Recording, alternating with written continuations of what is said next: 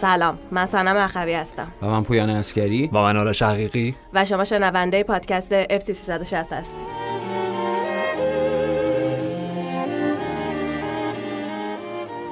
امروز قراره در مورد فینال جام باشگاه‌های جهان حرف بزنیم. بله. یه سری پیش‌بازی هم داریم بهشون میرسیم. در چمپیونز لیگ.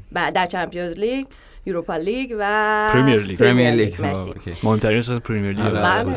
بله. ولی یه خبر دیگه، ساویچ دوباره اخراج شد. تو 5 بازی اخیر 3 بار اخراج شده ساویچ دیگه. اگه این کار نکنه عجیبه. کلا فکر کنم اتلتی داره برنامه می‌ریزه چجوری 10 نفره بازی کنه، چون همش ساویچ نیست. نه حتما به زودی ملحق میشه به دوستش فیلیپه توی نادی کانفرنس با این رادی. ولی حالا نکته جالبش اینه، آره الان چی شد 5 بازی اخیر 3 بازیش اخراج شده، یعنی فقط 2 بازی رو تا آخر دووم آورده. و نکتهش اینه که خب اون 2 تا اخراج دیگهش مقابل بارسا و مادرید بود. بله. که مقابل بارسا که فن کشتی کج زد روی فرانتورس، مقابل مادرید هم که قیچی کرد کاماوینگا رو. یعنی اونا اخراجای تیپیک ساویچی، مردی که از چشاش خون میباره. ولی این بازی جالب بود با اینکه اخراج شد، ولی خطای فنی بود. یعنی به خاطر عمل خشونت بابت توحش همیشگیش نبود، واسه همین ناراحت بود. نمیدونم البته از لطفش هم هستا، یعنی به هر حال داره تنوعی هم در نظر میگیره. آره. دقیقاً بازیکن سلتا یادم نیست کی بود، حالا بگیم یاگو آسپاس رو. همیشه یاگو آسپاس نبود مطمئنا، ولی حالا برای اینکه بحث شکل بگیره بگیم یاگو آسپاس میتونست اونم قیچیش بکنه، ولی نمیدونم لطف کرد بهش. یعنی خطای خیلی ریز فنی داشت، بخاطر داور به خاطر این اخراجش کرد که تک به تکو گرفت از سلتا. نمیدونم حالا شاید داره در جاده چه میدونم یه تنوع جدیدی داره به وجود میاره دیگه. داره تلطیف میشه روحش، اصلا نمیدونه چیه. نه اون دیگه خطرناکه، اون بدتر میشه چون سنش بالاتر بره. آره حتما. حالا خوشباله گریلیش میشه دیگه اگه بره فصل. بله حتما. خیلی هم ماش کوتاه میکنه گریلیش. از ته میزنه. اوکی. مادرید برای 5مین بار قهرمان جام باشگاه‌های جهان شد. بله. 5-3 بردش الهلال دو با الاهلی قاطی میشه. الاهلی بازی قبلی. آره میدونم. فهمیدم بردش. ولی 2 تا نقطه وجود داره تو این بازی، یعنی در مورد مادرید در اصل که خیلی قابل بحث کردنه. اولش با بالورده شروع کنیم مثلا که کوتاه‌تره، بعد برسیم به کارلتو که راه دراستری داره برای بحث کردن. اوکی، بالورده بعد از مدت‌ها، یعنی بعد از این 1 ماهی که همه از افتش میگفتن، برگشت و مشخص هم شد که چرا در این 1 ماه اخیر افت داشت. بله. مینا بونینو پارتنرش اعلام کردش که 1 ماه گذشته بهشون خبر داده بودن که بچه‌ای که در شکم داره احتمال داره که به دنیا نیاد. و خب 1 ماه سخت رو گذروندن، خودشونو برای خبر خیلی بدی آماده کرده بودن، ولی روز قبل از فینال بهشون خبر رسید که بچه خوبه و شرایط نرماله. و خب بالورده هم که 2 گل زد. بله. خوشحالی تیپیک بازیکنایی که میخوان بچه دار بشن. آره انجام داد. مثلا پستونک مثلا توی دست امرسون پالمیری که جلوی چلسی اون یه داستان خیلی پیچیده‌ای بود که نمیدونست دقیقاً چیکار خوشحالی بکنم خوشحالی نکنم. آره ببین دوراهی نشسته بود. ولی ببین پویان چقدر راجع به این حرف زدیم، سنمم خودش یادش شد که میگفتیم این بچه حالش طبیعی نیستش. آره. مثلا این میزان غمی که تو بازیه که تعویض میشد و میرفت روی نیمکت میشد، اون جوری که مشت میزد به نیمکت و اینا، معلوم بود که اوضاع احوال درونیش خیلی جالب نیست. خب مشخص شد. من فکر میکنم، حالا میگم واقعا خدا شکر که بچه‌شون هم سالم و صحیح به دنیا میاد. خودش هم مصاحبه داشت قبل از فینال، فکر میکنم گفت اون حذفی که توی جام جهانی شدیم با اوروگوئه از دور گروهی که خب فکر نمیکردیم اتفاق میافتاد، خیلی تاثیر منفی روم گذاشت. من فکر میکنم میگم این چیزا رو که میشنویم خوبه، به خاطر اینکه گاهی یادمون میره که فوتبالیستام انسانن واقعا و زندگی. بله قبل از فوتبالیست بودن دقیقاً چقدر تاثیر میذاره روی نمایشاشون. ولی خب بازی قبلی هم که 1 گل زد، بازی هم که 2 تا گل زد و عالی، بخاطر اینکه فدوالورده نیم فصل اول بی‌نظیر بود واقعا. حتما در تیم منتخب منم بود. نه اصلا توی منتخب همه باید می بود حتما. بحثی توش نبود. تو جام جهانی هم حتی فرم خوبی داشت، یعنی حداقل تو بازی اول و سوم اوروگوئه بازی خوبی ازش دیدیم. یه اشاره کوچیکی هم کردیم فکر کنم جام اپیزود قبل که به لحاظ روحی روانی دوچاره چه مشکلی شده، ولی خب این خبر مسرت بخشی بود برای خانواده والورده که قراره به هر حال به زودی پدر بشه. درست. بعد دومین بار البته. اوکی. دومین بار به زودی پدر بشه. آره. اوکی، برسیم به کارلتو و شایعه دوباره رفتنش. البته که خودش گفتش که تا آخر فصل هیچ قرار نیست من نظری بدم. هستیم. بعدش بعد از فینال گفتش که اگه من نندازم بیرون نمیرم. بله. ولی با این وجود یک سری شایعه های هست که دو سر دارد. ببخشید می‌خواستم بگم لحظه ای که تکذیب کردین خطر رو ابرو چپش کجا بود دقیقاً؟ یعنی فکر کنم پس کله‌اش که چسبیده بود کارلتون. دقت نکردم. اوکی. داشتم براش می‌آوردن ابرو رو از پشت سرش. آره. بالای چشش پیوند داشتم می‌زد. اوکی.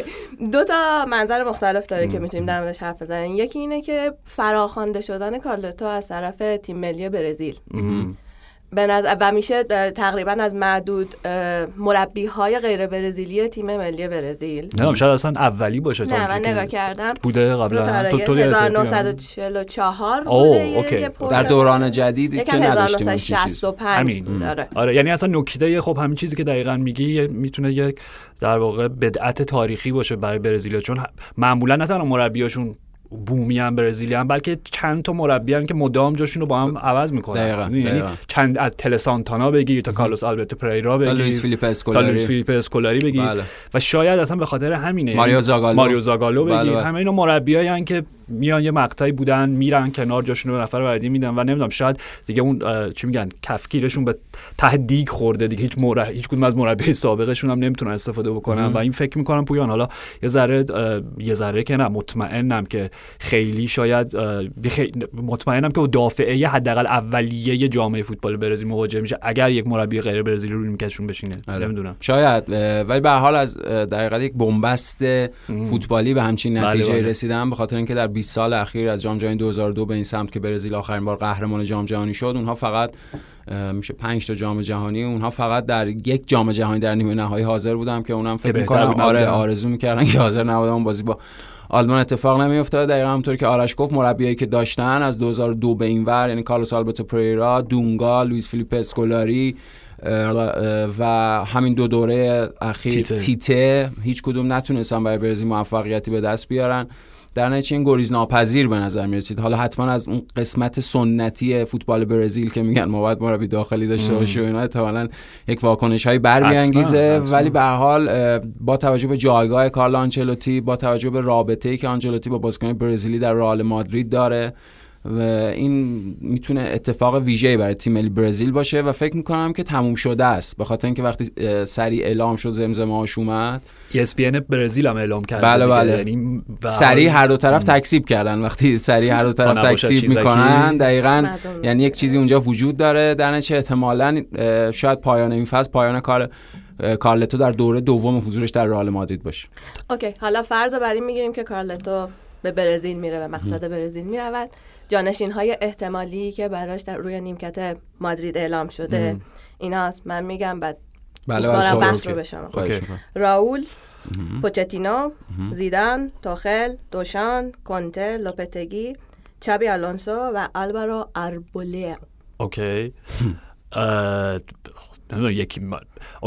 مشخصه دو تا گزینه داخلیه یعنی از خود خانواده است راول و آلوارو آربلوا حتی زیدان هم یه جور خانواده است آره حالا منظورم اینه بوده که تا حالا سرمربی تیم اول نبودن زیدان الان مربی کاستیا من نگاه کردم راول زیدان بود آره راول مربی کاستیا الان میگم جدولشون هم نگاه کردم تو دسته سومی که اصلا تیم اولا یا دوم یعنی معلومه که داره خوب نتیجه میگیره یادمون هم نره که زیدان هم به واسطه اینکه خواستم بگم به واسطه موفقیتش اتفاقا نه بخاطر اینکه خیلی هم موفق نبود تو کاستیا اصلا با مارتین اودگار هم دعوا شد اونجا خب یعنی اصلا نکتهش به هر همچین تجربه داشت حتما آره یعنی یک مسیری که قبلا طی شده و تیپیک مادریده که فرصت بده به اسطوره‌های سابقش راول خب ببین در جایگاه بازیکن میگم قطعا تو قدم اولی مثل ژاوی مثل خود زیدان یه فرصت اولیه هم بهش میدن چون جزو اسطوره‌های واقعا مازاد شکی توش نیست اسطوره فوتبال اسپانیا حتما آره آربلو هم الان فکر کنم مربی تیم جوانانشونه یعنی میگم این دو تا گزینه‌های درون خانوادگی ان گزینه‌های دیگه چی من یادم توماس توخل پوچتینو دوشان کنته خب کنته که هیچی لوپتگی دوباره نه دیگه احتمالاً خیلی چون تجربه قبلی موفق بود 13 تا بازی شد کلا دیگه سانتیاگو سولاری بعدش سری آوردن خب دقیقاً همونطوری که میگی تجربه ناموفقی بود راجب کنته بعیده به خاطر اینکه احتمالاً کنته برگرده ایتالیا اگر تیمی باشه که بتونه دستمزد بالاشو بپردازه برای فصل بعد دشان هم که قراردادش رو تمدید کرده حداقل تا 2024 با یورو 24 با تیم ملی فرانسه. احتمالاً باقی پوچتینو قبلا نزدیک بوده به نیمکت رئال، ولی خب نکتهش اینه که به هر حال تجربه آخری که داشته در پی اس جی تجربه موفقی نبوده و از اونور اگه قرار باشه کنته از اسپرز بره شاید نزدیکتر باشه به اسپرز برای اینکه دوباره برگرده تو اون جایگاه. فکر می‌کنم مهمترین گزینه غیر از حالا اون گزینه‌های در اون خانوادگی داخلی و زیدان که همیشه میتونه مهمترین گزینه باشگاهی مثل رئال مادرید و اینا باشه، فکر کنم توماس توخل.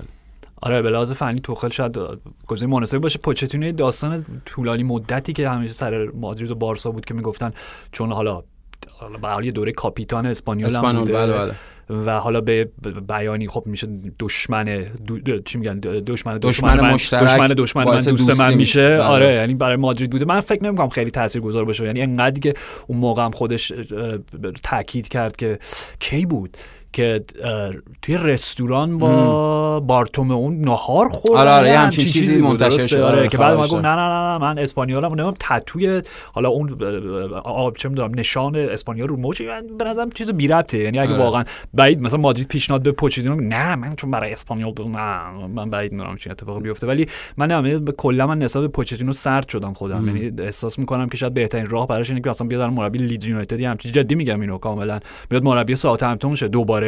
یعنی نیاز به احیایی داره، نیاز داره که اون وجهه حرفه‌ایشو دوباره زنده کنه، چون واقعا تجربه فاجعه باری تو پاریس داشت. آره خب انتخاب بدی بود دیگه، حالا به واسطه دوستی با لئوناردو اینا هم اتفاق افتاد اون تجربه پی اس جی و خب تجربه شکست خورده براش بود. توی مقطعی هم بود که دوران طولانی بود تیم نداشت و شاید انتخابی هم جز پی اس جی براش وجود نداشت، چون از اون ور توی دوره‌ای بود که یونایتد هم با سولشر وضعیت خوبی نداشت، در نتیجه میتونست براش انتخاب بهتر منچستر یونایتد باشه، ولی به هر حال یعنی شرایط به نفعش پیش نرفت. به قول آرش براش بهتره که برگرده شبیه یک موقعیتی که وقتی از ساوثهمپتون به اسپرز رفت داشت، یعنی از یک در حقیقت تیم کوچکتر به یک تیمی که کسی ازش انتظار نداره و حالا بعد ببینیم چه اتفاقی میفته. ولی خب الان مهمترین مربی که موفق بوده در سالیان اخیر، یعنی اساسا کارنامه توخل با پوچتینو به لحاظ کسب جام قابل مقایسه نیست، مهمترین مربی توماس توخله و توماس توخل به نظرم رشد و پیشرفتش، یعنی جایگاهی که طی کرده و مسیری که اومده به شکل طبیعی میتونه باعث بشه که سرمربی رئال مادرید بشه در فصل. آره فقط نکته نگران کنندهش اینه که توخل هیچ وقت سیاستمدار سیاستمدار قابلی مرسی نبوده و همه باشگاهاش بورسیا دورتموند، پاریس سن ژرمن، چلسی تو همه اینا به مشکل خورده با مدیر فنی، با مالک باشگاه و میگم سرمربی مادرید بودن تو در درجه اول با سیاستمدار باشیم بعد تاکتیسیان. بنابراین یه ذره نگران کننده است. یه چیزی فقط راجع به برزیل هم حالا اگه می‌خوایم بحث رو پایان برسونیم بریم سراغ پیش بازی، اون که یه ذره گزینه‌ها اوکی کارلتو به نظر من جالب. الان ما وارد دورانی شدیم مربیایی که سالیانی 20 تا 25 سال همیشه در بالاترین سطح باشگاهی دنبالشون می‌کردیم، یواش یواش دارن به اون مقطعی از حرفشون میرسن که برن سراغ تیمای مورینیو که خیلی وقت داره اینو میگه. بله. احتمالاً به زودی اتفاق میفته. پپ قبل از بود. آره قبل از کارلتو برای تیم ملی برزیل صحبت پپ مطرح. پپ سنش کمتره باز نسبت به اینا. خود کارلتو و اینا مربیان که میگم 60 همه رد کردن، مورینیو تازه کارلتو 62 سه فکر میگم. حالا به هر حال و دارم میرسه. حالا هم جالبه، یعنی وارد دوران جدیدی شدیم از این نسل طلایی مربیای قبلی که در بازی باشگاه فعالیت می‌کردن. اوکی من از هر جهت به نظرم انتخاب خیلی خیلی جالبی میتونه برای برزیل باشه. استاد چی میگفتیم بهش، نجواگر ستاره‌ها و کهکشانی‌ها کیه؟ کارلتو بزرگترینش. برزیل عالی و واقعا هم میگم مربی تیم ملی مربی نیستش که بخواد هر روز برنامه‌های تاکتیکی بنویسه، باید توی مقطع کوچیکی یه سری آدم حالا غالبا باید بالغ باشن ولی در حال حاضر اکثرا نابالغ رو جمع بکنه و یه اتحادی بینشون به وجود بیاد و بالغانه باشون برخورد بکنه. خب اینا همه کارلتوه. ولی نکته‌ای که عجیبه اینه که گزینه‌های دیگه‌ای که داشتن برزیل حالا هنوز مشخص نیست. ما داریم راجع به یک حالا چیزکی حرف میزنیم به همون تعبیر گمانه جدی. آره دقیقاً. گزینه‌های دیگه‌شون یه ذره این برام عجیب میشه که مثلا اینکه یک رویکرد واحدی وجود نداشته، یعنی همونجوری که مثلا راجع به اورتون و گزینه‌هاشون حرف می‌زدیم که شونداش و مارسلو بیربات، کارلتو، اوکی، لوئیس انریکه که خب به لحاظ سبک فوتبال 180 درجه با هم فاصله دارن، به لحاظ کاراکتر، به لحاظ نوع مدیریت. و از اونور ابل فریرا که میتونست گزینه منطقی باشه، مربی پالمیراس، قهرمان کوپا لیبرتادوره، سالیانه داره اونجا فعالیت میکنه، ولی میگم سطح مدل فوتبال ابل هم اصلا هیچ ربطی نداره. یعنی مورینیو مقابل آبل زدنیک زمنه. نه نه میدونی، بنابراین این یه ذره نگران میکنه هواداری. من فکر میکنم برزیلیو که هیچ روی کرد واحدی وجود نداره در سبک مربی که میخوان انتخاب کنن، ولی در نهایت من فکر میکنم کالاتو شاید گزینه مناسبی باشه، مطمئن‌تریه دیگه نسبت به سایر گزینه‌ها. اوکی، موازی با اینکه مادرید جام باشگاه‌های جهان برد، بله، این طرف توی لیگ بارسا هم بازی آخرش رو برد جلوی ویارال و با 11 اختلاف امتیاز صدر جدول موند، با یه بازی بیشتر. بله. جالبش اینجاست که بازی که مادرید داره با الچه است. بله بله. و الچه لطف کرد و در این فصل فکر کنم لطف کرد و در این فصل بازی قبلیشو برد. بالاخره اولین بازی. فقط الان کرمونزه است. تیم محبوب شما هر اپیزود سلام یادآوری میکنه کرمونزه رو. خیلی جالبه. آره. اون برو میبره. بعد الچه بازیشو با هتریک پرمیا برد. یعنی تیمی که تا حالا برد نداشته با یه هتریک. دو تاش پنالتی بود. خب پنالتی هم بعد گل کرد دیگه. هریکین. خب حالا در مورد بارسا گفتیم که برسیم به اینجا که پنجشنبه ما با شما بازی داریم. بله، بارسا البته باز دیگه رنج نبود، زجر بود. 0-0. آره سافر دیگه نبود، تبدیل زد شده بود. یعنی به هر حال بازی سختی بود براشون تو خونه ویارال و بعد از اینکه گل زدن، گل خیلی خوبی هم زدن، همکاری مشترک پدری و لواندوفسکی، ولی به هر حال متحمل یعنی بازیشو تحمیل کرد ویارال بهشون، متحمل شرایط سختی شدن تو بازی.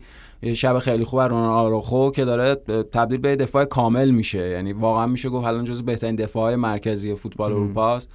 و از اون ور ویارال هم خب غیر از اون گلی که دقایق آخر چوکوزه زد و خب آفساید هم بود، امکان این رو پیدا نکرد که دیگه بیشتر از اون بتونه نزدیک بشه به دروازه بارسا.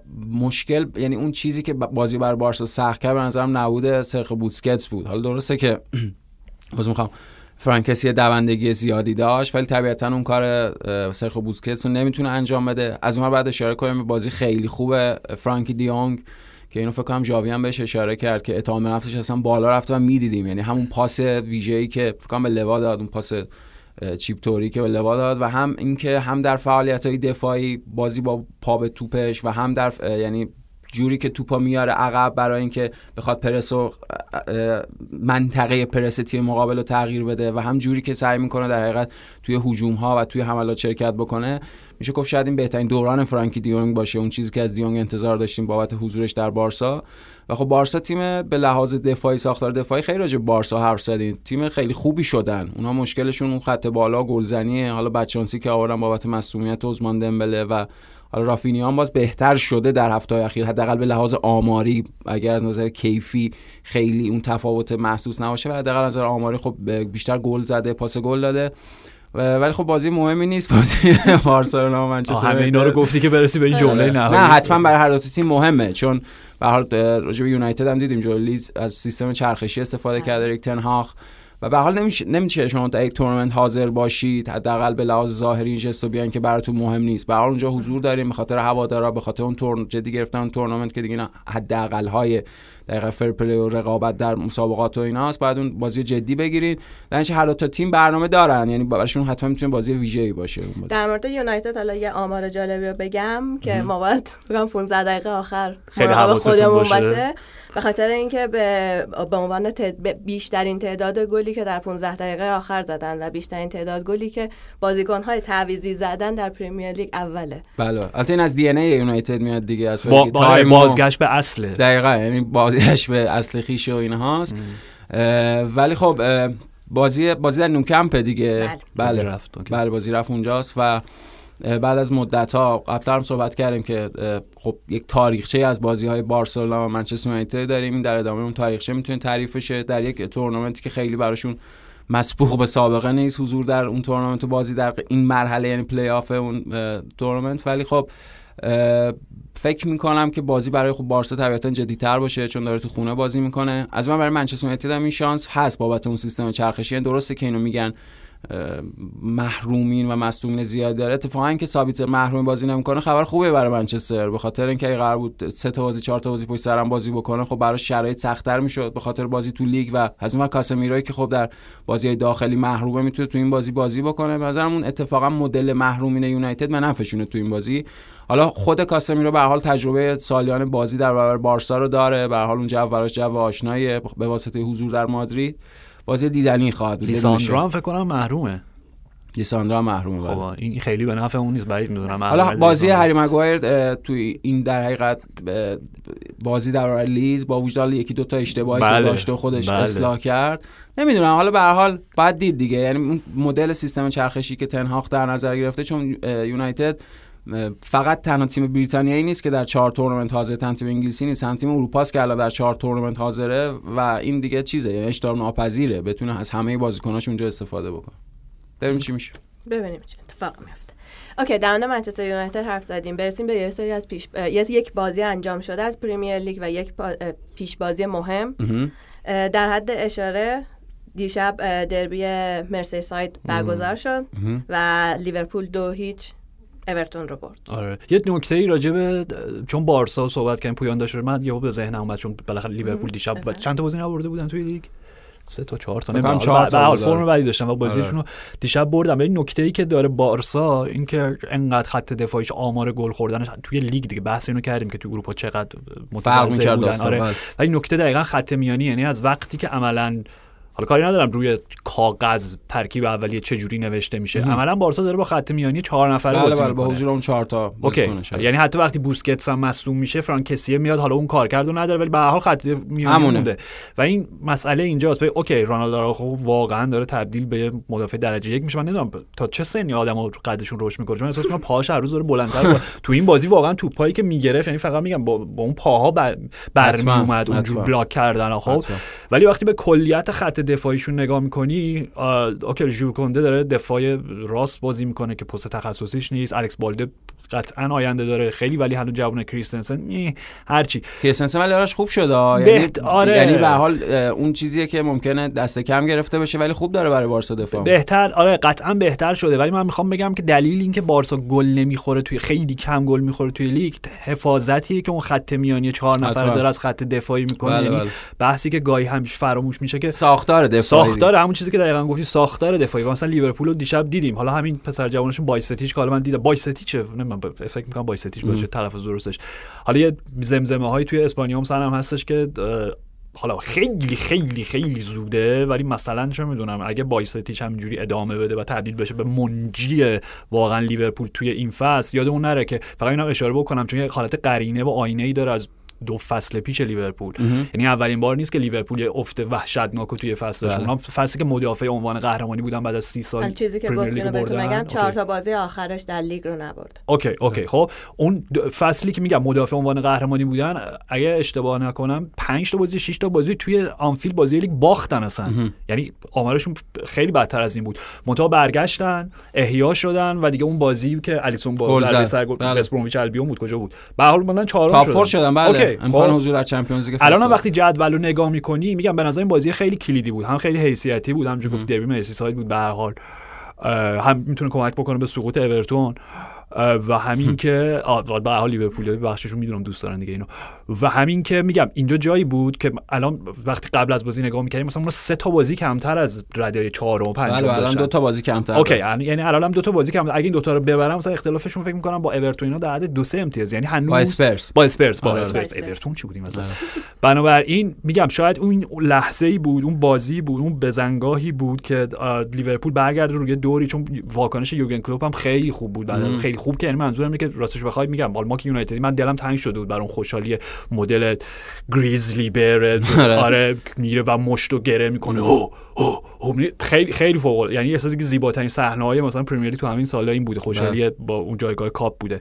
بنابراین آره این بازی خیلی کلیدی بود از این جهت و منظورم این بود، همه اینا رو گفتم که بایستیچو میگن ممکنه در آینده خط میانی لاروخا رو با پدری، گابی و بایستیچ داشته باشیم. خیلی زوده ولی حالا خیلی اتفاقا میتونه بخوره به اون مدل بارسا. حتما خیلی جالبه با توجه به شکل بازی و سرعت بازیش هم که بیشتر تو هم با مکس و پاوز و ایناست، میتونه گزینه مناسب، میتونه حداقل به عنوان جایگزین بوسکتس، یعنی یکی از اون چیزایی باشه که در ادامه، چون در هر حال سالهای پایانی بازی بوسکتس هم هستیم اتفاق میتونه بیفته. حالا الان یه ذره بازیش هنوز خام جا نیفتاده، ولی راست میگه، یعنی اگه اون شماره 6 رو جا بیفته و اونجا بازی کنه، گابیو پدرو رو دستش بازی کنه. بله. آره اگه فرانک دیونگ هم اونجا بمونه، دقیقاً فرانک دیونگ هم بازیکنی میتونه خاصیت چسب تیم باشه، مثلا کاری که برناردو سیلوا برای سیتی انجام میده، حالا به سیتی میرسیم. آره. کاری که سیتی هم برناردو سیلوا تو این بازی داشت دوباره برای سیتی انجام. اوکی. درست. خب حالا که گفتی برسیم به سیتی، میرسیم به سیتی. پیش‌بازی چهارشنبه سیتی قراره بره در مقابل آرسنال بازی کنه و یه بازی حساس و تا حدودی سرنوشت‌ساز خواهد بود. بله. و در نظر داشته باشیم اوکی سیتی بازی آخرش رو برد، ولی آرسنال سه بازی اخیری که داشته هیچ بردی نداشته. که بله دو تاش تو لیگ بوده، یکیش در اف ای کاپ بود که به همین سیتی باختن، دو تا بازی لیگشون به اورتون باختن. اورتونی که اصلا دیشب جلوی لیورپول نتونست مدل بازی با آرسنال بازی کنه، خب بچانسی هم آوردن. یعنی توپی که بعد تارکوفسکی همون تیپیک گل گل میشد به تیر خورد و از همون ضد حمله خب لیورپول استفاده کرد و گل زد. اینم در ادامه صحبت آرش در لیورپول بگم که هم به لحاظ جایگاهشون در جدول برای لیورپول خیلی برد خوبی بود، هم که بعد مدت‌ها یعنی بعد از هفتمین بازیش گودی خاکپو تونست برای تیم گل بزنه. آره یعنی شب خیلی خوبی بود برای لیورپول. طلسم شکست. در آرسنال اینه که به هر حال اونجا برنتفورد بچانسی هم آوردن به خاطر اون تصمیمات وی ای آر و اینها، تصمیماتی که دیگه این هفته تو پرمیر لیگ خیلی برجسته شد و بول شد بابت سه تا اشتباه بزرگی که وجود داشت. ولی خب این افت رو میشه در بازی آرسنال دید و در سه بازی اخیر حال بازی سیتی با اهمیت کمتر به خاطر اینکه در لیگ نبود و راجعش هم صحبت کردیم، نوع مواجهش هم سوسو بود، یعنی اونقدر براش بازی جدی نبود.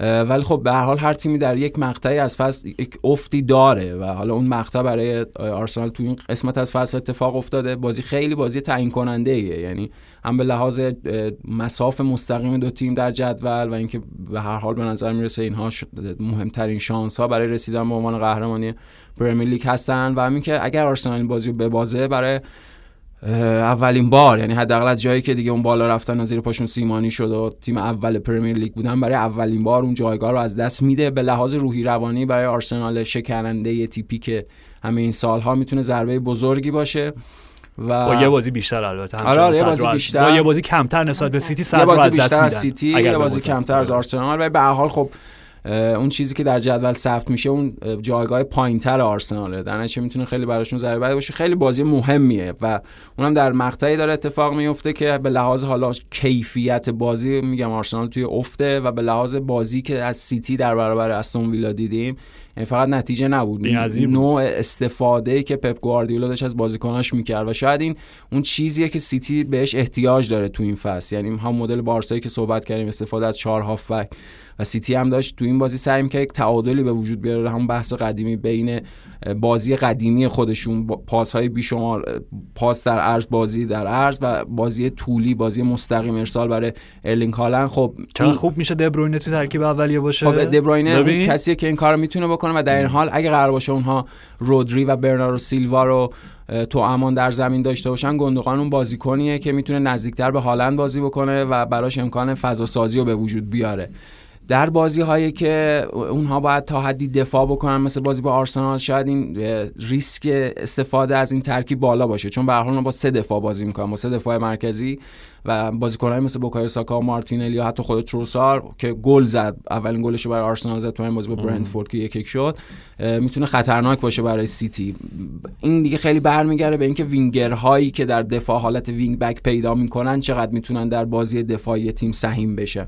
ولی فکر میکنم استفاده از 4 هافبک اون امکانی باشه که بتونه از هر دو نوع بازی سیتی بهره ببره، یعنی این تنوع، این سویچ کردن تاکتیکی رو، این شیفت بازی از یک مدل قدیمی تر بازی سیتی به یک مدل جدیدتر که امکان استفاده از دقیقاً امکان ارلینگ هالند باشه رو براشون فراهم بکنه. البته هالند ممکن بازی از دست بده. آره حالا در ادامه ضرب دیده. بله اون تو دیدی صحنه؟ من ندیدم کدوم صحنه ضرب دید که تعویضش کردم، یعنی من تو ذهنم نیست اصلا.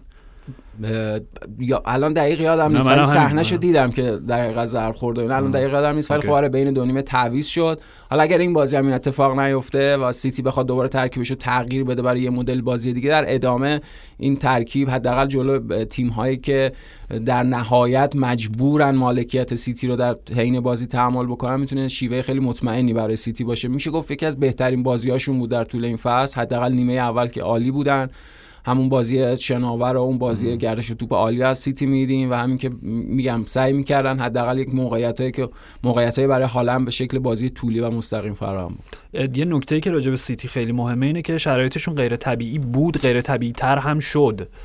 یعنی قبل از اینکه تمام این اتهامات تخلفات مالی و اینا بهشون وارد بشه، خب معلوم بود که به پایانی چرخه رسیدن و پپ داشت سعی میکرد که یه سری از اون کهنه سوارها رو که اشباع شدن بیرون کرد، یه سری‌ها رو و یه سری‌ها رو می‌خواست که روی نیمکت بذاره. میگم دبروینه فکر کنم مثلا داستانش این بودش.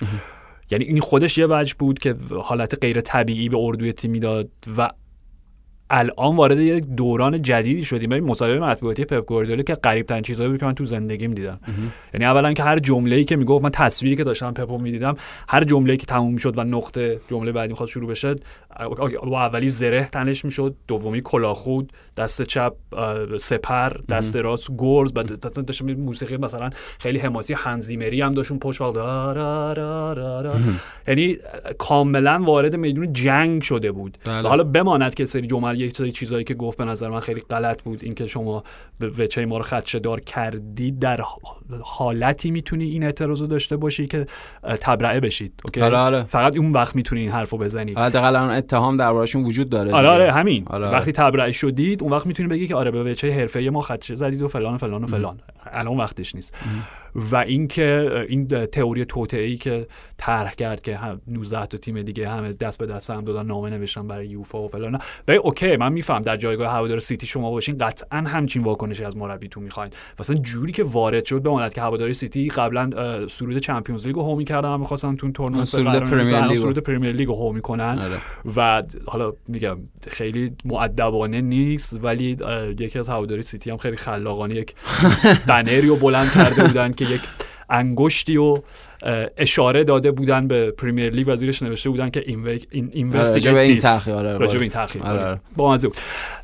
و جوری که میگم سرودی که هو کردم و جوری که پپ وارد شد، میگم یعنی دقیقاً مثلا احساس می‌کردی چه می‌دونم رئیس یکی از قبایل مثلا ساکسون هاست که سلحشوران. آره اصلا خیلی دیگه بدوی بود جوری که ازش حمایت کردم. میگم طبیعیه، واقعا هم همین. یعنی مربی باید جلوی از تیمش متای ذره، میگم نمیدونم تفاوتش با 2 سال پیش اون مصاحبه معروفش که الهی دوباره همه دارن ازش حرف میزنن که سر همون قضیه که دادگاه عالی ورزش تبرئهشون کرد که گفتش که روزی که بفهمم به من دروغ گفتن فردا وسایلمو جمع میکنم دیگه، میگم شما دوستای من نیستین. خیلی موزش تغییر کرده پپ و میگه من روی صندلی بلند نمیشم اینا. به هر حال منظورم اینه که همه اینا دست به دست هم میده. نمیدونم چقدر دخیل بود توی این نمایش.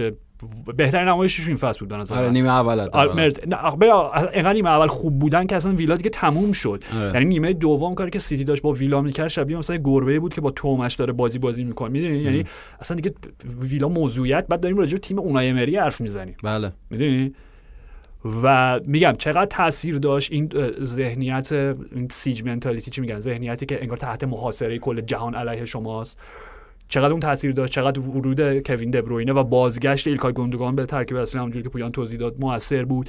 به هر حال میخوام بگم همه اینا رو وقتی میذاریم کنار هم، سیتی در یک وضعیت بسیار غیر طبیعی و عجیب و غریبیه که اصلا نمیشه پیش بینی کرد واکنش بازیکن‌ها و مجموعه نسبت به این وضعیت چی باشه. و با توجه به میگم افت آرسنال هم که راجبش حرف زدی، حالا خیلی شما اشاره کردیم بهش که واقعا حوصله نداریم انقدر دیگه تو این 2 روز قور زدن همه. اوکی وحشتناک بود تصمیمات داوری و واقعا 2 امتیاز از آرسنال گرفتن دیگه. یعنی البته که در منطقه آفساید بود، نه آفسایدی که شاهکار بود. یعنی 3 تا آفساید پشت سر هم نگرفتن، کاری ندارم. به هر حال داور مثل هر انسان دیگه اشتباه میکنه. چرا فقط داورا نباید اشتباه بکنن؟ خب ولی عذرخواهی هم کرد، عذرخواهی حالا اوکی عذرخواهی 2 امتیازو بر نمیگردونه براشون، ولی به هر حال اشتباه پیش میاد. ولی میخوام بگم از اونورم گل برایان امبومون به نظرم هیچ خطا نبود. یعنی همه اینا رو وقتی میذاری کنار هم دیگه و حال اشتباهات داوری تاثیرگذار در جریان بازی ها، آرسنال دوچار یک افت مقطعی شده. اگر سیتی رو ببرن به نظر من 85% قهرمان این فصل لیگن، اگر ببازن قهرمانی از دست میدن.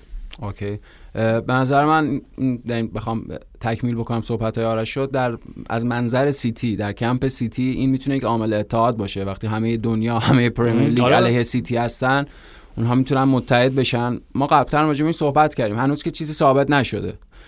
به حال سری اتهامات جدی راجع به سیتی وجود داره، ولی من الان دارم ترجمه کمپ سیتی رو میگم. اونها در 5 سال اخیر 4 بار قهرمان لیگ شدن. حداقل میتونن در اون فضای درونی خودشون بگن بقیه دارن به ما حسودی میکنن. حالا 100% امکاناتی که اونها به دست آوردن در نهایت فقط باعث 4 بار قهرمان لیگ اونها نشده، سطح کیفی پرمیر لیگ رو بالاتر برده. در نتیجه این همه اینها میتونه عواملی باشه که اون اتحاد در سیتی بیشتر بکنه و در فصلی که در حقیقت اونها اشباع شده بودن، اونطور که آرش توضیح داد و پپ مجبور بود برخی از بازیکناشو کنار بذاره، دوباره اون انگیزه، دوباره اون روحیه جنگاوری به تیم برگرده و برد در آرسنال خیلی معنی داره، یعنی هم به لحاظ بالاتر رفتن تو جدول با وجودی که یه بازی بیشتر دارن و هم بابت ادامه فصل. همه علیه سیتی وقتی باشم به نظرم باعث میشه سیتی زنده بشه و سیتی دوباره برای پنجمین قهرمانی در 6 سال اخیر. خیلی هم عالی. در مورد این اشتباهات داوری که صحبت کردین، شاید یکی از واضح ترینش زمانی بود که توی بازی چلسی وست هم بود که بعد به آقای پاستا تبریک بگیم که بله دو تا دروازه‌بان داره، اولین تیم در تاریخ دنیا که با دو دروازه‌بان بازی میکنه، در آن واحد دو دروازه‌بان فعال دارن به صورت قانونی. ولی واقعا جدی یه نکته بگم، حالا با اوکی قبول، یعنی تمام لطایف و طنزهایی که راجع بهش ساختین عالی، کاری به اون ندارم، ولی میخوام بگم که بین این اشتباهات داوری آفساید گلی که زد آیوان تونی، بله آیوان تونی زد، نورگار تو آفساید بود، آره دخالت نورگار، گلی که آفساید گرفته شد برای برایتون و غلط بود، الویس سوپینیان زد که اونم 2 امتیاز ازشون گرفت. خب اینا اوکی خیلی واضحه دیگه، آفساید 0 و 1 هر چیزی دیگه، یا آفساید یا آفساید نیستی دیگه، حالا ممکنه خیلی هم مویی باشه ولی همینه، یا آفساید یا توپ از خط دروازه رد شد یا رد نشد. خب ولی من میخوام بگم اتفاقا صحنه ای که حالا انقدر همه دارن راجبش حرف میزنن، توماس سوچک بهترین سیو سالو داشت و همه اینا، نیستش توی جزو بهترین دروازه‌بان سال، جزو لیست بست. ببین حرف من اینه، من میتونم درک بکنم که چرا داور پنالتی نگرفت. کاملا میتونم درک، نمیگم تایید میکنم ولی کاملا درک میکنم، به خاطر اینکه ببین این جزء اون صحنه های بازیه که داور باید به لحاظ شخصی به یک امر سوبژکتیو و تشخیص فردی خودش باشه با توجه به درکی که از روح قانون داره. خب و چیزی که داور اونجا داره تشخیص میده اینه که بازیکن لیز خورده تا سوچک، خب و از دستش به عنوان تکیهگاه استفاده کرده که شونش در نره. اوکی و حالا توی اون پروسه، توی اون فعل و انفعال توپم به دستش خورده. این طبیعتاً تعبیر داور این بوده. آره دیگه تعبیرش این بوده که پنالتی نگرفت. خب این تعبیر غلطی نیست به ذات. خب من به نظر من باید چیزی که اینجا راجع بهش حرف بزنیم IQ 250 توماس سوچکه و قدرت بازیگریش که چطور تونست این صحنه رو انقدر عالی اجرا بکنه که حداقل 1% برای داور بذاره که به این تعبیر غلط برسه. میدونی یعنی جوری که خودشو وانمود کرد لیز خورده و آخ شونم در نره توپو با دست، میدونی؟ آره ببین در لحظه شوپنهاکه، کاملا موافقم، یعنی وقتی داشتیم هممون در لحظه اون توپو میدیدیم خیلی مطمئن نبودیم که اون توپ میتونه پنالتی باشه یا نه. طبیعتا داورم مثل ما داشت اون لحظه رو میدید، حالا از یک زاویه دید متفاوت. و بازم با آرش موافقم که فرق داره با اون صحنه‌های 0 و 1 یا 0 و 100 آفساید، ولی وقتی خب رجوع می‌کنیم به VAR اون صحنه 100% پنالتیه و این دیگه خارج از اون لحظه است، یعنی خارج از کنترل داور در اون لحظه است. وقتی بعدتر دوباره به صحنه رجوع داده میشه مشخصه که اون صحنه پنالتیه. و خب به هر حال یعنی با اون مدل زبان بدن سوچک وستم تونست از 2 تا دروازه‌بان در اون لحظه استفاده بکنه و بازی برای چلسی، بازی که چلسی خوب انجام داد. نیمه اول چلسی تیم خوبی بود، انزو فرناندز در ادامه بازی قبلی خودش اینجا هم باز حضور موثر و خیلی خوبی داشت. پاس گلی که زدن به هر حال حاصل خریدهای جدیدشون بود دیگه، یعنی پاس خیلی خوب انزو و اون زمان سنجی و زمانبندی مناسب ژائو فلیکس برای پشت سر گذاشتن خط آفساید و خبرای خوبی بود. یعنی روزی که چلسی واقعا نیمه اول به خصوص فوق‌العاده بازی کرد، خوب بازی کرد و حقش بود 3 امتیاز بگیره، این تصمیم داور برای همین مانع بود و برای همین انقدر بیشتر از شاید اون حد واقعیش واکنش برانگیخت. اینم بگم این در ادامه اون صحنه‌ای که یک بازیکن تکل میزنه و توپ به دستش میخوره تعریف نمیشه، نه. در لحظه شبیه برای همین شبهه ایجاد میکنه، ولی وقتی با دقت بیشتر با رعایت جزئیات صحنه رو میبینیم نه کامل پنالتی. یه چیزی الان وارد فکر کنم پیش بازی چلسی دورتموند شدیم. اوکی ببین فقط نکتهش اینه، قبول دارم نمایش چلسی نیمه اول خیلی خیلی خیلی امیدوار کننده بود، شاید که بهترین نمایش‌های چلسی پاتر رو داشتیم. اونا یه دونه گل زدن، 2 تا گلشون هم به درستی معلومه آفساید بود، منتها خب نشانه از این بود که مدام داشتن توپ می‌ریختن باکس وستن. خب منتها حرف من اینه که چلسی 3 امتیاز این بازی رو به خاطر تصمیم داور از دست نداد، به خاطر اینکه در وقتی که سوار بودن بر جریان بازی همون نیمه اول گل تساوی رو خوردن، میدونی، و نیمه دوم تیم وا رفت کامل، یعنی اینه که نگران کننده میشه. بنابراین میگم تصمیم داوری سر جاش، ولی تیمی که انقدر سوار بر جریان بازی، میگم سیتی استون ویلا دیگه. خب بعد 2 تا 3 تا بزنین کارو تموم بکنین دیگه. همینطور مثلا اینکه چلسی یک دونه گلو به زور میزنه، حالا دیگه 2 تا گل توی بازی دیگه قربانه. حالا پیشرفتشون خیلی کمه دیگه، یعنی این پیشرفت اندکه، ولی حداقل دقیقاً اون نیمه اول همونطور که آرش گفت در شرایطی که بعد بازی 2-3 میکردن یه گل خوردن، به هر حال اون ضعف‌های یعنی تا جا افتادن انزو فرناندز تا شکل‌گیری اون ساختار دفاعی متناسب اینا به هر حال زمان میبره، ولی خب چاره هم جزئی ندارن، چون هی هم راجع به این صحبت میشه که مدیران قرار به گران پاتر فرصت بدن با توجه به اینکه نیمی از ترکیب تغییر کرده، بخش زیادی از این بازیکن‌ها جوونن و پول زیادی بابتشون پرداخته شده، میدی از اکثرشون هم داشت استفاده میکنه، این بادیاشیل و اینا که قبلا بودن، انزو پاس گل داد، انزو ژافلیکس که به هر حال مؤثر بودن در گل، خود مادوکه داشت بازی میکردن، به هر حال بخش زیادی بازیکن جدیدش هم داره استفاده میکنه چلسی. یه نکته فقط فنی هم که داشت که میتونه ارتباط پیدا کنه به بوروسیا دورتموند اینه که بازی قبلی راجعش صحبت کردیم که امزاد شماره 6 تنها بازی میکرد و 2 تا هافک هجومی‌تر روی دستش بودن. این بازی دیدیم چون بازی سخت‌تر بود، تو زمین واسن بود دیگه. بله چون بازی سخت‌تر بود همونجوری که پیش بینی می‌کردیم روبن لوفتسچیک اومد کنار امزو که یه ذره بعد دفاعی رو به عهده بگیره، ذره براش بدو بجنگه، بله جنگندگی واسه ذره در بعد خلاقانه دستش بازتر باشه. بنابراین این هم جالبه ببینیم مقابل دورتموند چیکار می‌کنن و مقابل دورتموند بدون البته به نوبدیاشیل معنوز درک نمی‌کنم که یعنی چی خط زوج خط آره و شرایط خوبه دورتموند، چون همه بازی‌هاشون رو بعد بازگشت مسابقات بردن، 5 تا بازی 6 تا بازی پیاپی بردن، بازی هم خب در سیگنال ایدونا پارک یا وستفالن سابقه، در نتیجه حتما بازی سختی برای چلسی خواهد بود. به هر حال مالکیت و احتمالاً اون تیمی که بخواد بازیشو دیکته بکنه دورتموند و با توجه به استفاده اون تجمع با تعداد زیاد بازیکنی که دورتموند در خط وسط داره، حتما چیزی که آرش گفتم کاملا منطقیه، یعنی میتونه سمپلی باشه، غیر از اینکه به هر حال تدبیرشون برای مقابله با سوچک و دکلن رایس برای بازی با وستهم بود، ولی به هر حال میتونه سمپلی باشه از کاری که بخوان جلوی دورتموند انجام بدن و ببینیم چه اتفاقی میفته. دورتموند فرمش فوق العاده بوده در هفته‌های اخیر و این عجیبه، یعنی راجع به دورتموند پرنوسانی که در حقیقت چند سال اخیر حداقل یک ثباتی ازش کمتر دیده شده، بعد ببینیم که این نتایج خیلی خوبو میتونن ادامه بدن در برابر چلسی تو این بازی در خانه یا نه. ببینم باشه این 3 تا بازی اخیر 2 تا کلین شیت داشتن دورتموند، درسته؟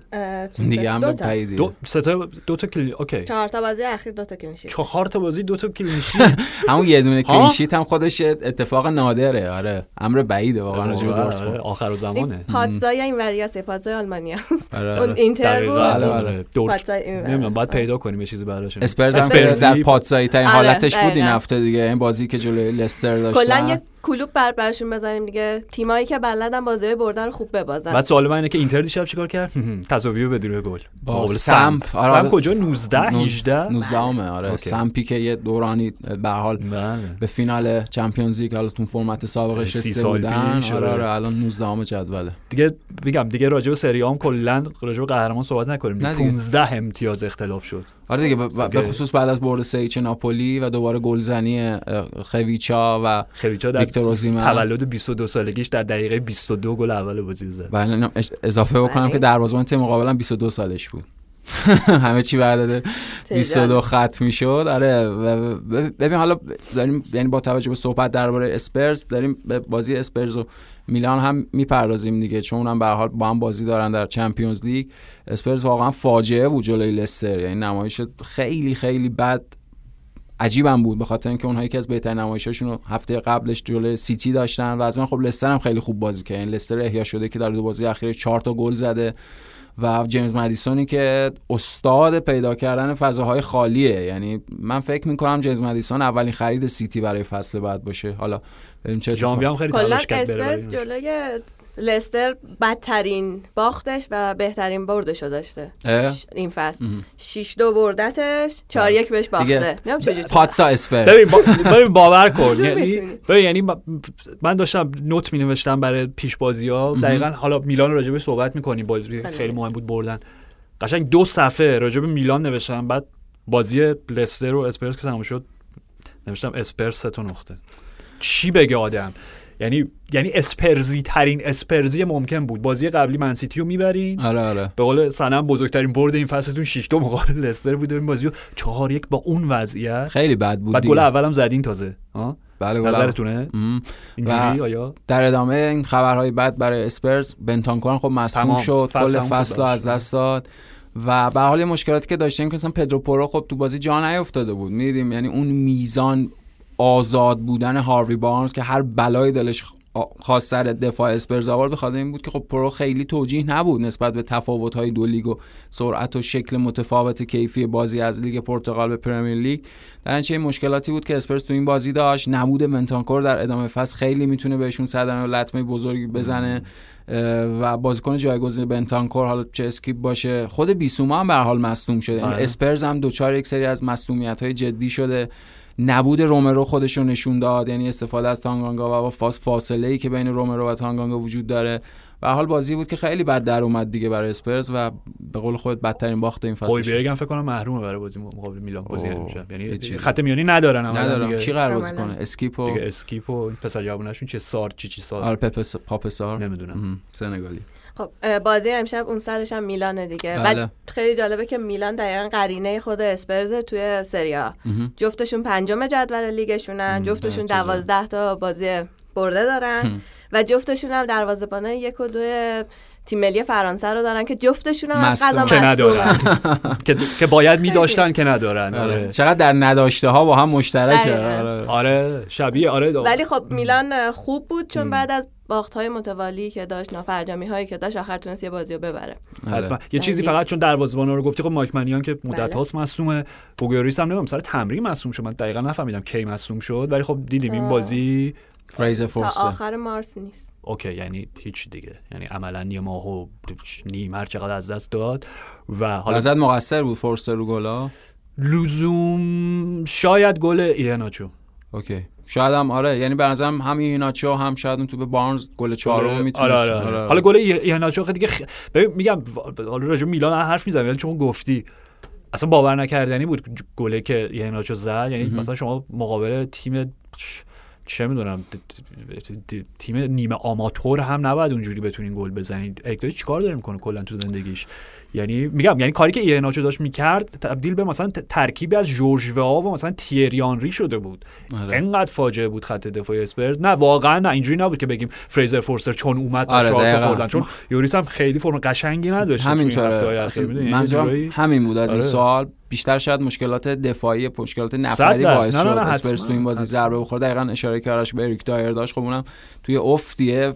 قبلا هم گفتیم دایر به حال مدت‌های زیادی به عنوان هافک دفاعی بازی می‌کرده و تفاوت بازی تو اون منطقه با دفاع مرکزی با وجود که الان چند سال داره برای اسپرز اونجا بازی می‌کنه، مداخله مؤثر و درست رو نداره که هیچ بازیکن رو اسکورت می‌کنه به سمت عقب و این اشتباه بزرگی از یک دفاع مرکزی. عملاً فضا و امکان پیشروی بازیکن میده و دیدیم یعنی گل ایناچو کامل حاصل، حتی اون گل چهارم گل هاروی بارنز هم حاصل همچین اشتباهی از طرف اریک دایر. ببخشید فقط الان من درست یادمه که آنتونیو کونته روز اولی که اومده بود راجع به اریک دایر گفت که بوناچی من میتونه باشه. آره نه آره دیگه ثابت شد که نمیتونه اصلا. اوکی میلان هم سیستمش هم تغییر داده بود دیگه توی بازی آخرش. آره سیستم کامل تغییر داده بود. ببین جالبه اتفاقا، یعنی اینکه ببین ما اپیزود قبلی بود که راجع به آریگو ساکی گفته بود که تغییر سیستم میلان یعنی که هر چی کاشته بود اینو چیکار کرد، ورشکستگی ایده. آره ورشکستگی ایده و فلان همینا. ولی توی این بازی دوباره یه منطقی داشت. استفانو پیولی مشخصا به این نتیجه رسید که جواب نمیده دیگه. اون 4-2-3-1 که تمامه. خب بازی قبلی از یه 3-5-2 استفاده کرد که خب میگم اونجوری که دیوک اوریگی کنار ژیرو بازی میکرد معلوم بود که چه اتفاقی نمیفته، توپ نمیرسه اصلا بهشون.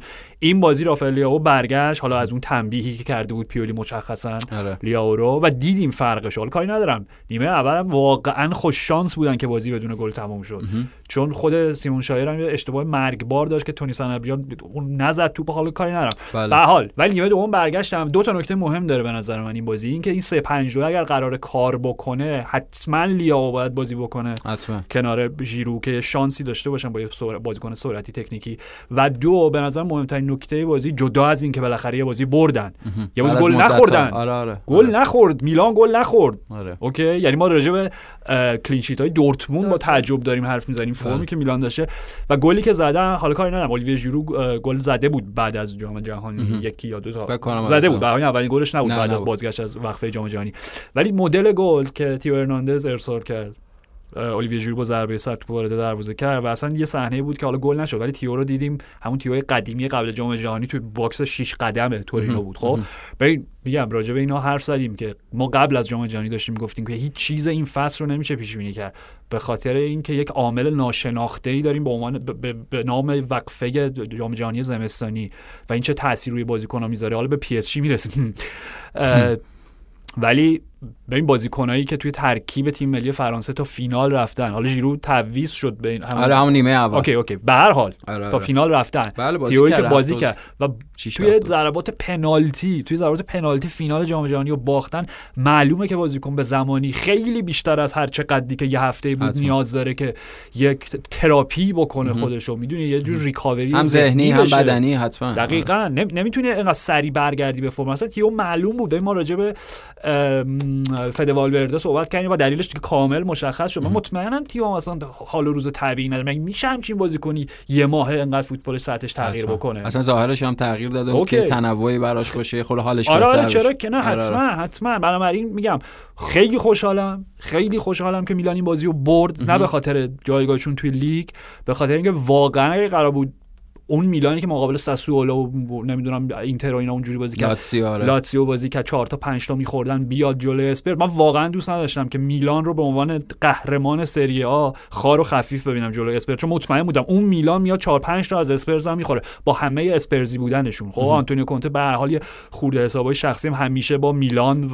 داشته، مربی یووه، مربی اینتر میشه، میدونی. ولی میگم خیلی خوشحالم که این اتفاق افتاد، چون حداقل میتونی به این فکر بکنی که پیولی اوکی به استراتژی جدیدی رسید که بریم. حداقل من که واقعا امیدوارم، با اسخای میکنم هوادار اسپرز، امیدوارم میلان ببره، قهرمان سری آ نباید به این اسپرز ببازه، ولی میگم حداقل آبرومندانه اگر هم میبازیم ببازیم. حتما هم قهرمان سری آ هم یکی از پر افتخارترین تیم‌های تورنمنت، یعنی ای سی میلان با اون دوران باشکوهی در گذشته داشتن، حتما اون لحظه تمرکزشون رو دوباره بعد از مدت‌ها تشتت فکری و اینها پیدا کردن و حداقلش اینه که میتونیم بازی نزدیک ببینیم بین میلان و اسپرز. دیگه به قول آرش اینجوری نباشه که اسپرز بیاد راحت میلان رو تو خونه شکست بده، حتما میتونه بازی دیدنی باشه و حالا راجبش صحبت میکنیم جمعه دیگه.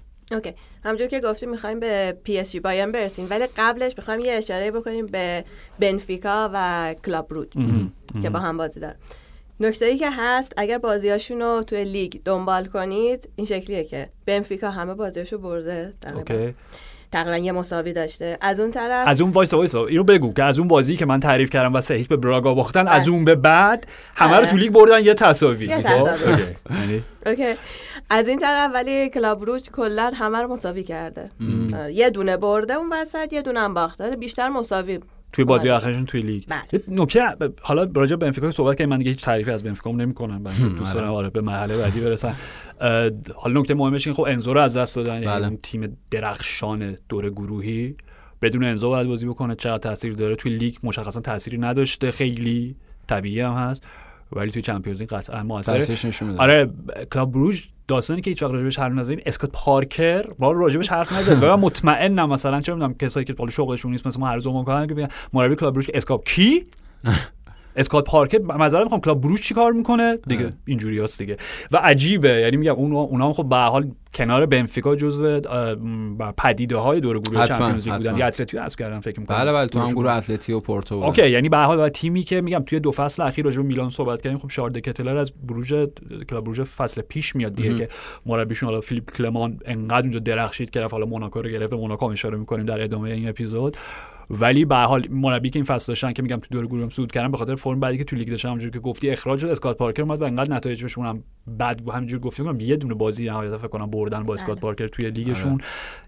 میگم عجیبه، من مطمئنم مثلا تو به عنوان هوادار پرمیر لیگ وقتی ترکیب دو تا تیم بیاد مربی من اسکات پارکر کی یه اسکات پارکر دیگه داریم دیگه، اسکات پارکر که فولام و برموت و اینا اخراج شد نه دیگه، اون که نیست کرده. کلاب بروژ هم قبل از جام جهانی تیم بهتری بود، خیلی تیم بهتری، مشخصا تو چمپیونز لیگ خب شگفتی ساز بودن، تا مدت‌ها گل نخورده بودن فکر کنم اگه اشتباه نکنم و اون وقفه جام جهانی به ضررشون تموم شد، غیر از حالا اون تغییر مربی و تو شرایطی الان دارن بازی میکنن که طبیعتا امکانات و اتفاقات و اینها در چند وقت اخیر به نفع بنفیکا بوده البته که فکر می‌کنم سنم گونزالو راموس هم هر چیزی تعداد گلزنیش یا نرخ گلزنیش پایین اومده، یعنی حداقل تو خود لیگ که اون درخشش قبل جام جهانی رو نداره. به هر حال این چیز محدودیتایی که ممکنه برای بنفیکا تو این بازی وجود داشته باشه، شاید به لحاظ تماشاگر پسند بودن کم اهمیت ترین بازی این مرحله باشه، ولی باز همونطور که آرش گفت جفتشون جزء پدیده‌های مرحله گروهی بودن و حضورشون تو این حضور غیر منتظرهشون تو مرحله از بازی‌ها به حال نشان از یک شایستگی بوده که در مرحله گروهی داشته. اوکی، حالا برسیم به بازی بزرگ پی اس جی بایرن که بنفیکا مسببش بود دیگه، چون تو گروه اول شد تیم بعد به مسافه هم برن. از اون طرف بخوایم خب جفتشون صدرنشین لیگاشونن، ولی زحمت کشیدن. اوکی، بخوایم نگاه کنیم از پی اس جی شروع کنیم. پی اس جی مثلا یه شلم شوربایه برای خودشون، همون پی اس جی همیشه نیمکتش دارالمجانین پاریس، اصلا معلوم نیست سردسته مجنون‌های اصلا که نیماره. با همه دعوا کرد، و گفت طبیعیه. آره، بعد گفت طبیعیه، اصلا مثل زندگی میمونه. مثلا انگار من با پارتنرم باشم، فوتبال همینه، همیشه عشق و علاقه و مهربانی با هم بحث بکنیم، دعوا کنیم. مثلا من عاشق اون جمله آخرش شدم که میگم کل تاریخ اصلا اخلاقیات و منطق و فلسفه رو زیر سوال برد، شخم زد، که حتی چی بود جملهش، که حتی اگر بخشی از این اطلاعاتی که حالا این چی میگن این اخباری که درز کرده، حتی اگر بخشیش درست باشه، حقیقت داشته باشه، اونا بخشی از اون دروغ بزرگ بکنم. معنی حقیقت و دروغ رو خیلی باهاش آشنا نیست. من میگم مثلا کلا زد تاریخ معنی کلمات رو یعنی دیگه، یعنی به هر حال نمیبد میگم اندازه واقعا یه به انگلیسی گفته. من راست میگی، ببین اینم حتما ترجمه انگلیسی خوندم، راست میگی. یعنی حال نمیدونم مثلا تو برزیلی فلسفی گفته این جمله رو، به پرتغالی مثلا. آره راست میگه، چون به هر حال ما اونجا توی پاریس حکیم امباپه رو داشتیم، حکیم نیمار هم بهش اضافه شد، فیلسوف نه حکیم زیش نشد بره اونجا تکمیل شه. آره، سه تا حکیم دقیقاً. آره، حکیم امباپه و فیلسوف نیمار. ولی حالا جدا از این داستانا، خب این چیزی که داریم میگم به خاطر این بودش که بازیشون مقابل موناکو باختن. الان آمارشون چی شد؟ سه تا بازی، نه دو تا بازی که اصلا باختن.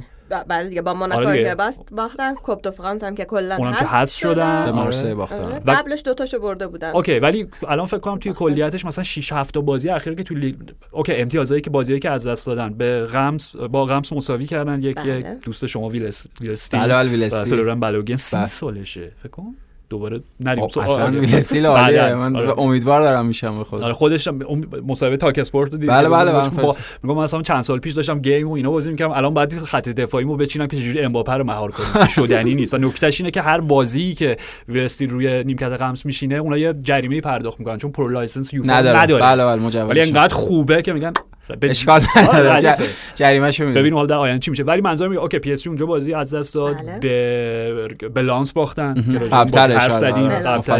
به رن باختن، درسته؟ یعنی کم امتیاز از دست ندادن توی هفته‌های اخیر. خب رنو درست گفتم؟ اوکی، یعنی به هر حال سه تا شکست توی لیگ هست، مقابل مارسی که خونم بازی حیثیتیه که اصولا نباید مارسی ببازن، و این بازی هم مقابل موناکو. اوکی قبول. خب طبیعتاً حالا راجع به مسی و امباپه و احتمال حضورشون توی بازی امشب جدی؟ بله امشب. اوکی صحبت می‌کنیم. خب ولی می‌خوام بگم اوکی اون دوتا که نبودن، یکی دیگه توی ترکیب اصلی بازی که کنار نیمار متو انگار که کلا زبان فوتبالی همدیگه رو درک نمی‌کردن. یک تیکه یکیشون پاریس بود، یکیشون مونپلیه، انگار داشتن کنار هم تو دو تا زمین متفاوت داشتن، دو تا شهر مختلف، زمین که قربانت. ولی که بعد خط دفاعیشون هم اوکی، مثلا راموس بازی نکرد تو ترکیب اولیه، اشرف حکیمی نبود، پسر جوانش چیه که اشتباه هم کسر گل بیچیابودش اینور بود، تعویضش کرد بین دو. آره اونور پمبله بود، میدونی همه اینا سر جاش. خب ولی اون جوری که نیمه اول موناکو تیکو پارهشون کرد، بنیادر نابودشون کرد. آره بیسان بنیادر یه چیز با مزه، بنیادر کلا توی هر 46 دقیقه گل میزنه. فکر کنم بنیادر بعد مارکوس رشفورد بهترین آمار گلزنی رو داره بعد از شروع مسابقات پس از جام جهانی، از نظر میانگین دقیقه‌ای که گل میزنه حتی بالاتر از رشفورد. آره رشفورد که از همه بیشتر گل زد. آره عدد گل منظورم. فکر کنم نرخ گلزنی که حالا اصطلاحی که به کار میبریم که فکر می‌کنم بنیادر اوله، بعدش اوزیمنه، بعدش رشفورد فکر می‌کنم. حالا مطمئن نیستم ولی به هر حال اوکی آره فقط میگم یه چیزی هم راجع به موناکو و راجع به پاری سن ژرمن باز شاید تنها نکته مثبتشون تو این تنها بارقه امیدی که داشتن برای آینده، حالا با کدوم مربی، با چه تیم، با چه اسکوادی، خود وارن زایر امری بود که گل زد، راجع به صحبت کردیم. یه پدیده موناکو داره، حالا بد نیست راجع به اونم یه اشاره بکنیم مثل هر سال که خب یادمون نره کلیان امباپه از پدیده موناکو بود دیگه، این همه بازیکن دیگه این آره نه میخوام دیگه واضح ترینشو بگم.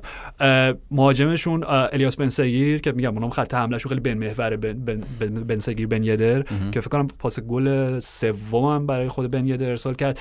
نمیدونم 17 سالشه 18 سالشه ولی قیافه‌شو نگاه می‌کنی مثلا میگه اوکی دقیقاً به جوجه‌ای که تازه از تخم میرون اومده، انقدر بامزه است مثلا واقعاً انگار 12 سالشه. اوکی آره بنابراین اونم میتونه در ادامه فصل، الان موناکو هم اومد بالا توی جدول دیگه، یعنی یه ذره فکر کنم سومه. اوکی به هر حال این لانس که دوم بود اومده پایین، پی اس جی، مارسی، موناکو، لانس. آره. حالا این راجع به بازی بود، راجع به خود پی اس جی. خب حالا راجع به شرایط باشگاه که صحبت شد، حرف تکراریه ولی دیگه قبل از جام جهانی گفتیم که مهم نیست اینا چه جوری میرن جام جهانی، مهم اینه که چه جوری از جام جهانی برمیگردن. حالا دیگه دیدیم چه جوری برگشتن و اگر این بازی هم از دست بدن چمپیونز لیگ میتونه خیلی تاثیر داشته باشه در مدل پی اس جی فصل بعد، چون به هر حال مسی تمدید قراردادش رو منوط کرده به اینکه چه اتفاقی برای پی اس جی تو این فصل بیفته. در ادامه شایعاتی که فصل پیش وجود داشت، این جدی‌تر این فصل که نیمار در تابستان برای فروش گذاشته بشه، خود امباپه دوباره فیلش یاد هندستون کرده و خیلی اخبار جدی است که میخواد به رئال مادرید، نظرش عوض شده و چما میخواد رئال مادرید بره و خود کریستوف گالتی هم میدونیم چقدر جایگاهش اونجا متزلزله و اگر اونها حذف بشن امکانش هم هست، قبلا هم صحبت کردیم که اخراج بشه از پی اس جی. در نتیجه پی اس جی دیگه وضعیتش خیلی سوپر ژله‌ایه، یعنی اصلا هیچ چیز مطمئن و جدی راجبشون وجود نداره و باخت در این مرحله میتونه اصلا معنای ترکیب تیم، معنای شکل تیم برای فصل بعدو کامل عوض بکنه. میتونه اصلا راست میگه، میتونه ابعادی خیلی گسترده‌تر از صرفاً حذف توی یک فصل چمپیونز لیگ داشته باشه. شاید نمیدونم، بلکه نمیخوام انقدر جلو بریم، ولی شاید مثلا همونجوری که میگی به عنوان شبیه پایان یک دورانی بشه، یعنی گالتیه که اخراج بشه، امباپه که بگه دیگه مرسی من نیستم واقعا دیگه، آره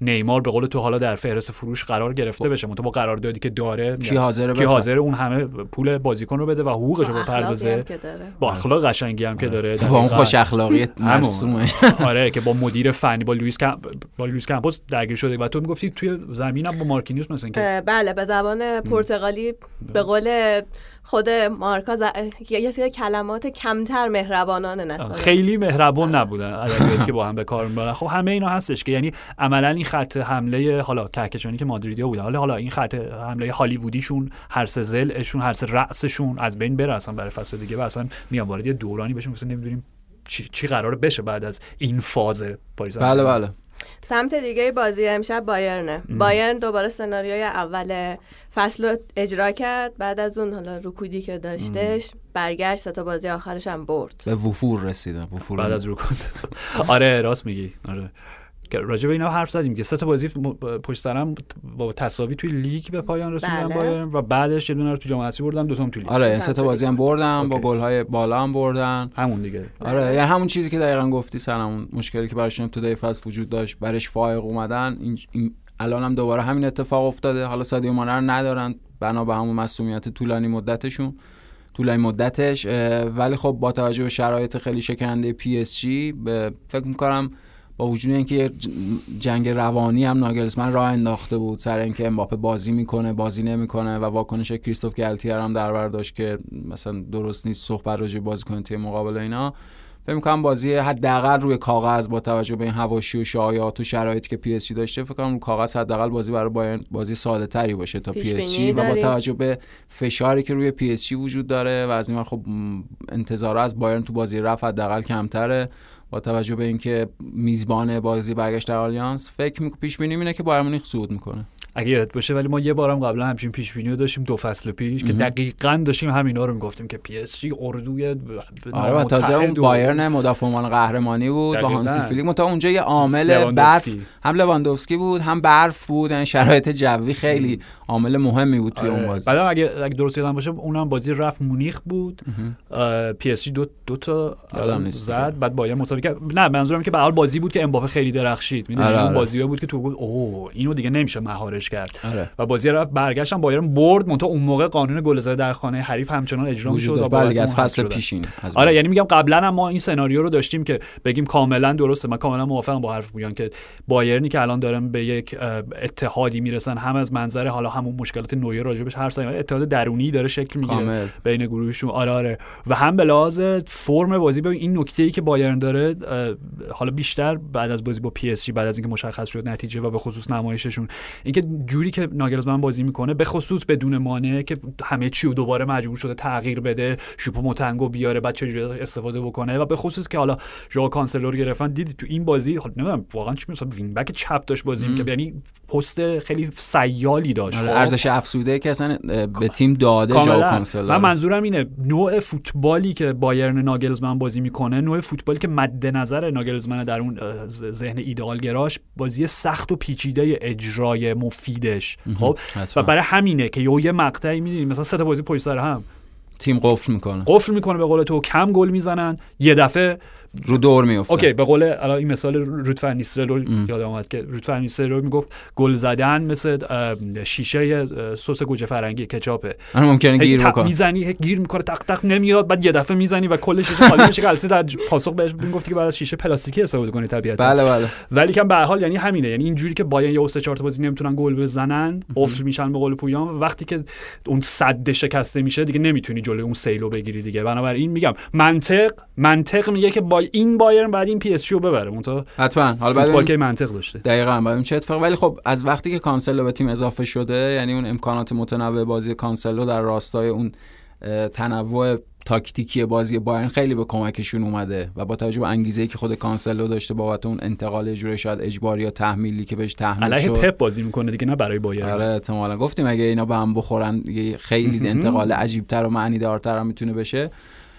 ولی خب برای کانسلو خیلی مهره اساسی و ویژه‌ای میتونه برای بایرن باشه تو این مقطع فصل، یا حداقل نیم فصل دوم، و خیلی اضافه کرده به بایرن حداقل تو این چند تا بازی و در ادامه فصل. اوکی و در آخر فقط در حد یک اشاره، چون در مورد بایرن حرف زدیم در خالی از لطف نیست در مورد اون تیمی که داره سایه به سایش در بوندسلیگا پیش میره حرف بزنیم. یونیون برلین قراره پنجشنبه به مسافه آژاکس بره. آره نمیشه اینو ببینیم جای بارسا منچستر؟ من که خودم اینو میگم. اگه همزمان من آره منم اونیون آژاکس برام بازی جذاب‌تره. حتما نه به این معنی که خب اوکی بعدش خب امکانو داریم که حتما بازی یونایتد بارسا نه از لایوش منظور زنده. آره حتما موافقم با به خاطر اینکه میگم اونیونی که داری راجع واقعا من نمیدونم دیگه من کلمات جدیدی پیدا نمی‌کنم برای تقدیر از پروژه اونیون، نه فقط کاری که دارن تو این فصل می‌کنن و تفلگا هر هفته دو هفته پشت سر هم شد که بازیشون میرن صد به امید اینکه بایرن بلغز امتیاز از دست بده، ولی بایرن بازیشون میبره و پویان هفته لایپزیگ بردن. بله لایپزیگ که من خودم شخصا فکر می‌کردم مهمترین رقیب بایرن باشه رو شکست دادن و الان نزدیکترین تیمه. حالا دورتموند که دورتموند احتمالاً خواهد لغزید، ولی حضور اونیون یعنی اینجا اصلا شگفت انگیزه. یه امتیاز الان کمتر دارن، 43 42 و دورتموند هم 40 اگه اشتباه نکنم. دقیقاً درسته. حالا اونورش هم خب آژاکس هم که اونا این هفته بردن. الان اصلاً یادم نیست با کی بازی داشتن، فقط یادم کلوین بسی و یوریان تیمبا خیلی نقش داشتن توی باکس حریف. من یه صحنه هیتینگام قرار شد بمونه دیگه تا پایان فصل. جدی این خبر رسمیه؟ آره خب عجیبم نبود چون مربی تیم جوانانش بود. آژاکس به جووناش حالا چه بازیکن چه مربی میدون نده حتما. بعد بخش آلفرد شوردر خیلی درخشان بوده در آژاکس که میخواد بشه سرمربی لید. نمیدونم شوردر تو خیلی بهش علاقه خاصی داشتی، نمیدونم چرا. نه بعد استیون جرارد واقعا یعنی نمیدونم استیون جرارد بشه سرمربی لید چرا؟ اوکی جواب نداره این چرا. نه من واقعا نمیدونم چی بگم. آره اوکی دمتون گرم. مرسی آرش، مرسی سنا، مرسی پویان، مرسی از شما، مرسی فرشا و مرسی از شما که شنونده پادکست FC 360 بودید. تا جمعه فعلا.